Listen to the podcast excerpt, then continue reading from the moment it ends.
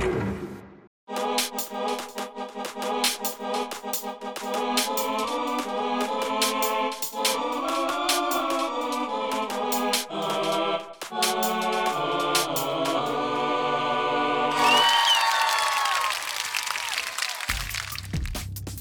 んにちは、トミトです。今日は初めての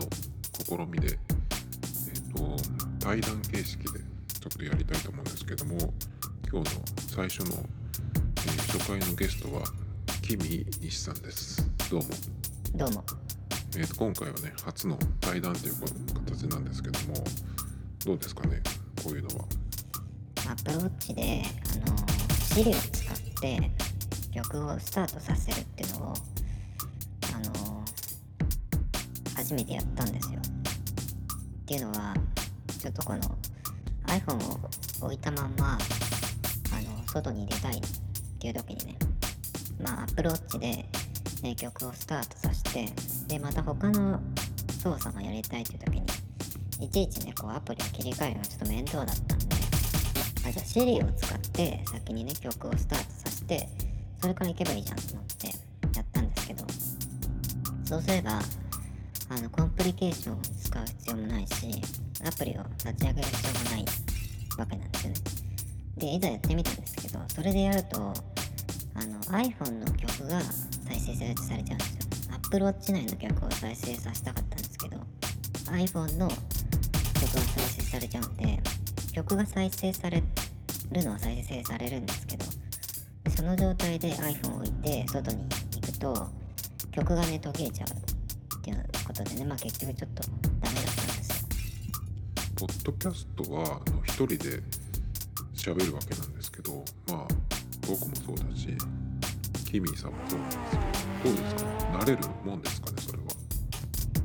マクドナルドの次のやつがですね、13日の水曜日から来るんですけど、今度が、えビッグマックのやつが来るんですね。今はなんだっけ？あの、チーズとかベーコンの安いやつっていうのを着ててですね、割となんか最近は既存のメニューのちょっとこう、強化版みたいなね、やつが来るんですけど、今度ビッグマックで、で、グランドビッグマックっていうのと、えビッグマックジュニアっていう小さいやつ、あと、ギガビッグマックっていうのが数量限定で来るんですけど、まずね、ビッグマックジュニアっていうのがよくわかんないんですよ。なんかちっちゃいんですよ。普通ビッグマックって2段なんですけど、ビッグマックジュニアっていうのは、あの、まあ、1段っていうか普通のやつになってて、それってなんか普通のハンバーガーことじゃないのっていう感じで、ちょっとね、まあ、見てみないとわかんないんですけど。で、ギガビッグマックっていうのがね、数量限定なんで、ちょっと、これから先に行こうかなと思って。なんかでもね、雰囲気的には、あの、夜マックのパティが2倍になったやつ、あれの感じがするんですけどね、どうなんですかね。で、あとね、キットカットフルーリーっていうのもやるんですけど。で、最初のなんか12日だけかな、なんかね、可愛い目っていうね、目の、なんかおもちゃみたいのがもらえるっていう、30万名のみってことなんで、まあね、12日で行こうかなと思いますけどね。マックカフェはどうでした？最近行ったんでしたっけ？なんか近くにできたっていう話があったと思うんですけどあのね、通信キャリアによる、あの、顧客の位置情報販売を、アメリカの FCC がね、犯罪と認定っていうニュースが出てたんですけど、まあ、そりゃそうですよね。心霊スポットは行ったことないですよ。富士急のなんだっけ？戦慄迷宮っていうなんかお化け屋敷がよく出てきますね、テレビで。最近はよくあの日向坂の話が出てますけど今週のえっ、とひなわりも見ましたかね？推しメンとかいるんですかね？お土産でね、塩を買いました。あの、柚子胡椒みたいなやつなんですけど。そんなことよりね、もうね、Mac のカスタマイズ、Mac って今度あれですよ。えっ、と、Apple の Mac、コンピューターの方なんですけど、Mac のカスタマイズ本当やらなくなったなと思って。前はね、毎日、あの、まず朝起きたら、新しいもの好きのダウンロードっていうサイトを見て、で、毎週のように何かしら、新しいなんか、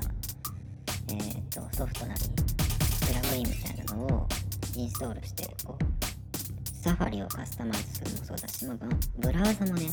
いろいろ使ってたしいろんなソフトとにかく使っててデフォルトのものは、まあ、iTunes くらい iTunes とサファリぐらいだったんですよ。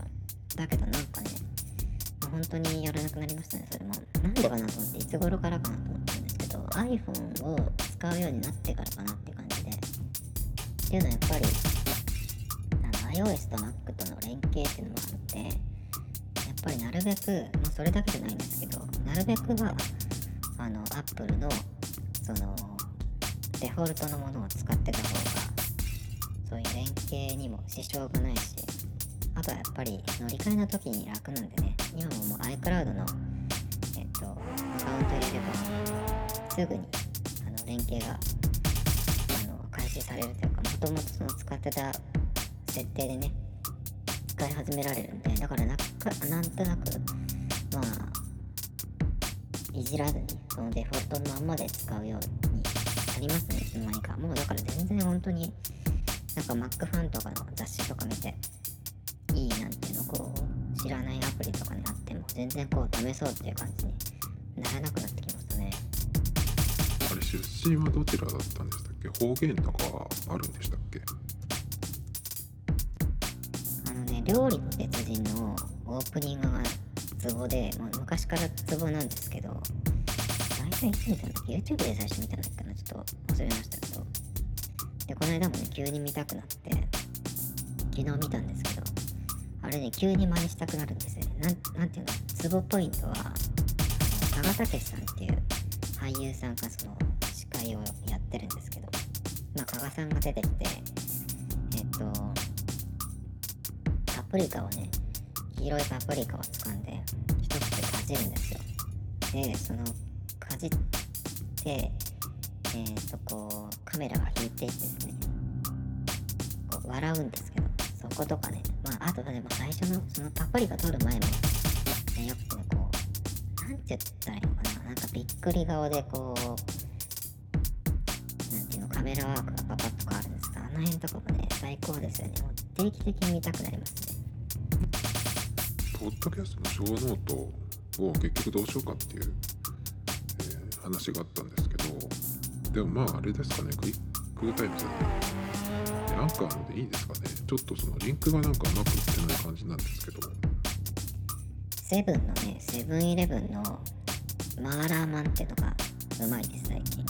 えっと、やりすぎなんとかかんとかマーラーマンって名前なんですよ。マーラーマンって言えば伝わるんです。辛いのがすごい苦手な人だったらちょっと、あの大変かもしれないですけど、そうでもない人。あの、蒙古タンメン中本のカップラーメンが食べれる人だったら余裕です。ちょっとこう食べ終わった後に、あのなんだっけ、マーラーなんでちょっとこう山椒のビリビリ感が残りますけど、ちょっと体も温まっていい感じですよ。他のコンビニにも今マーラーマンってあるみたいなんで、ちょっとね、食べ比べてみたいなって感じですけど。それとね、ローソンのドラモッチっていうドラ焼きのやつがあるんですけど、ドラ焼きと、あとなんか、クリームとか、えっ、と、チョコのやつもあるんですけど、なんかこう挟まってるやつがあるんですけど、あれがなんかうまくて、最近ね、その、日向とカトシの影響でちょっとドラ焼きが食べたくなって、あの人とドラ焼き好きなんですよね。なんか毎日1個食べてるとかって言ってましたけど、なんかその話聞いてたらドラ焼き食べたくなってね、ちょっと買いに行ったんですけど、そしたらローソンのドラモッチっていうのがあって、これがうまくて、なんかすごい。で、裏の、パッケージの裏の製造元見たら、モンテールだったんですね。それはうまいに決まってますわ。リュックって嫌じゃないですかねあの自分のもそうだけど他人のもすごい邪魔だしあのルックス的にもねちょっとっていう感じなんですけど。まあでもあれですかね車移動とかあんま関係ないんですかねキーミーさん。はでも花粉対策は毎年やるやつはやりました。って言っても薬いつも飲んでる薬を買ってまあ大体2ヶ月分ぐらい買っておくんですけど、えっと、あとは保湿ティッシュですね。普通のやつだとねあの鼻がもう痛くなっちゃって噛めなくなるんですけど保湿ティッシュさえあれば全然余裕なんでまあこれはね、5箱ぐらいはとりあえず一気に買っとくっていう感じ。であと薬ですけど薬ねその朝外にこう出かける前だけじゃなくて夜も確実に飲んだ方がいいです。夜結構遅いとこないとあの寝てる間に鼻から緑に来て朝起きたら喉が痛いとかっていうねことがなったりするんで確実確実にあの1日2回のやつはちゃんと夜も飲んだ方がいいですね。でもあれですよ、まあ、免疫をね無敵にしたいですねそっちの方がなんか、ね、大事かなって感じですけど。僕ランニングで10キロ行く時もあれば5キロくらいの時もあるんですけど最近気づいたんですけどちょっとね最初のその12キロでそのペースを落として走っててもちょっときついなっていう時があるんですけどそういう時にね、まだ思い切って一回休んじゃうんですよ。そうするとその後に結構楽に走れる。で長く走れるしスピードも結構出たりするんですだからまあ単純にまあその休む前がウォーミングアップってことですね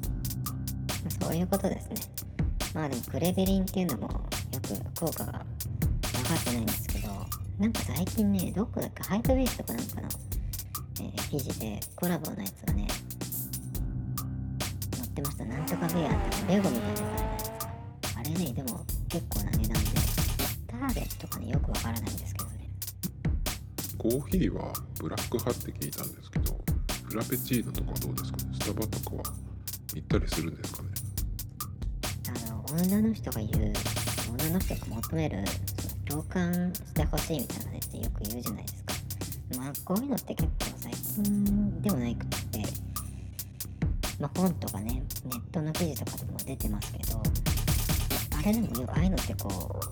うよく理解してない男が大勢いるなっていう感じするんですよ。っていうのはなんていうのかなこう分かるよっていうね風に言ってもダメなんですよ。なんか話できながら分かる分かるみたいなこと言っても全然ダメなんですよね。あれって。でどうしたらいいかっていうとその女の人が言ってることを別の言い方でその自分の言葉に言い換えたり言い換えたりとかあとはその同じような言葉を別の例をね言ったりするですね。そうするとあこの人は理解してくれてるなっていうのが伝わります最近あのニュース界が結構このポッドキャスト多くなってきてますけどでもネタがない時っていうのも正直あると思うんですけどそういう時は困りませんかね？あのね、何でもすぐに捨てないから、その家の中がごちゃごちゃするんですよ。捨てずに片付けられるんだったら、もう片付けてできてるんですよね。で、できないで、捨てられないんじゃ、ずっと片付かないままなんですよ。で、稼ぐ人っていうのが、必要ないものを他人に買わせてる人なんですよね。まあ今日は、えっといつも一人で喋る回なんですけど今回はねちょっと対談形式でやってみましたけどまたねちょっとこういう回もやってみたいなと思いますというわけでキミさんありがとうございましたありがとうございました。Tomito Times Podcast. This program was broadcasted you Anchor FM.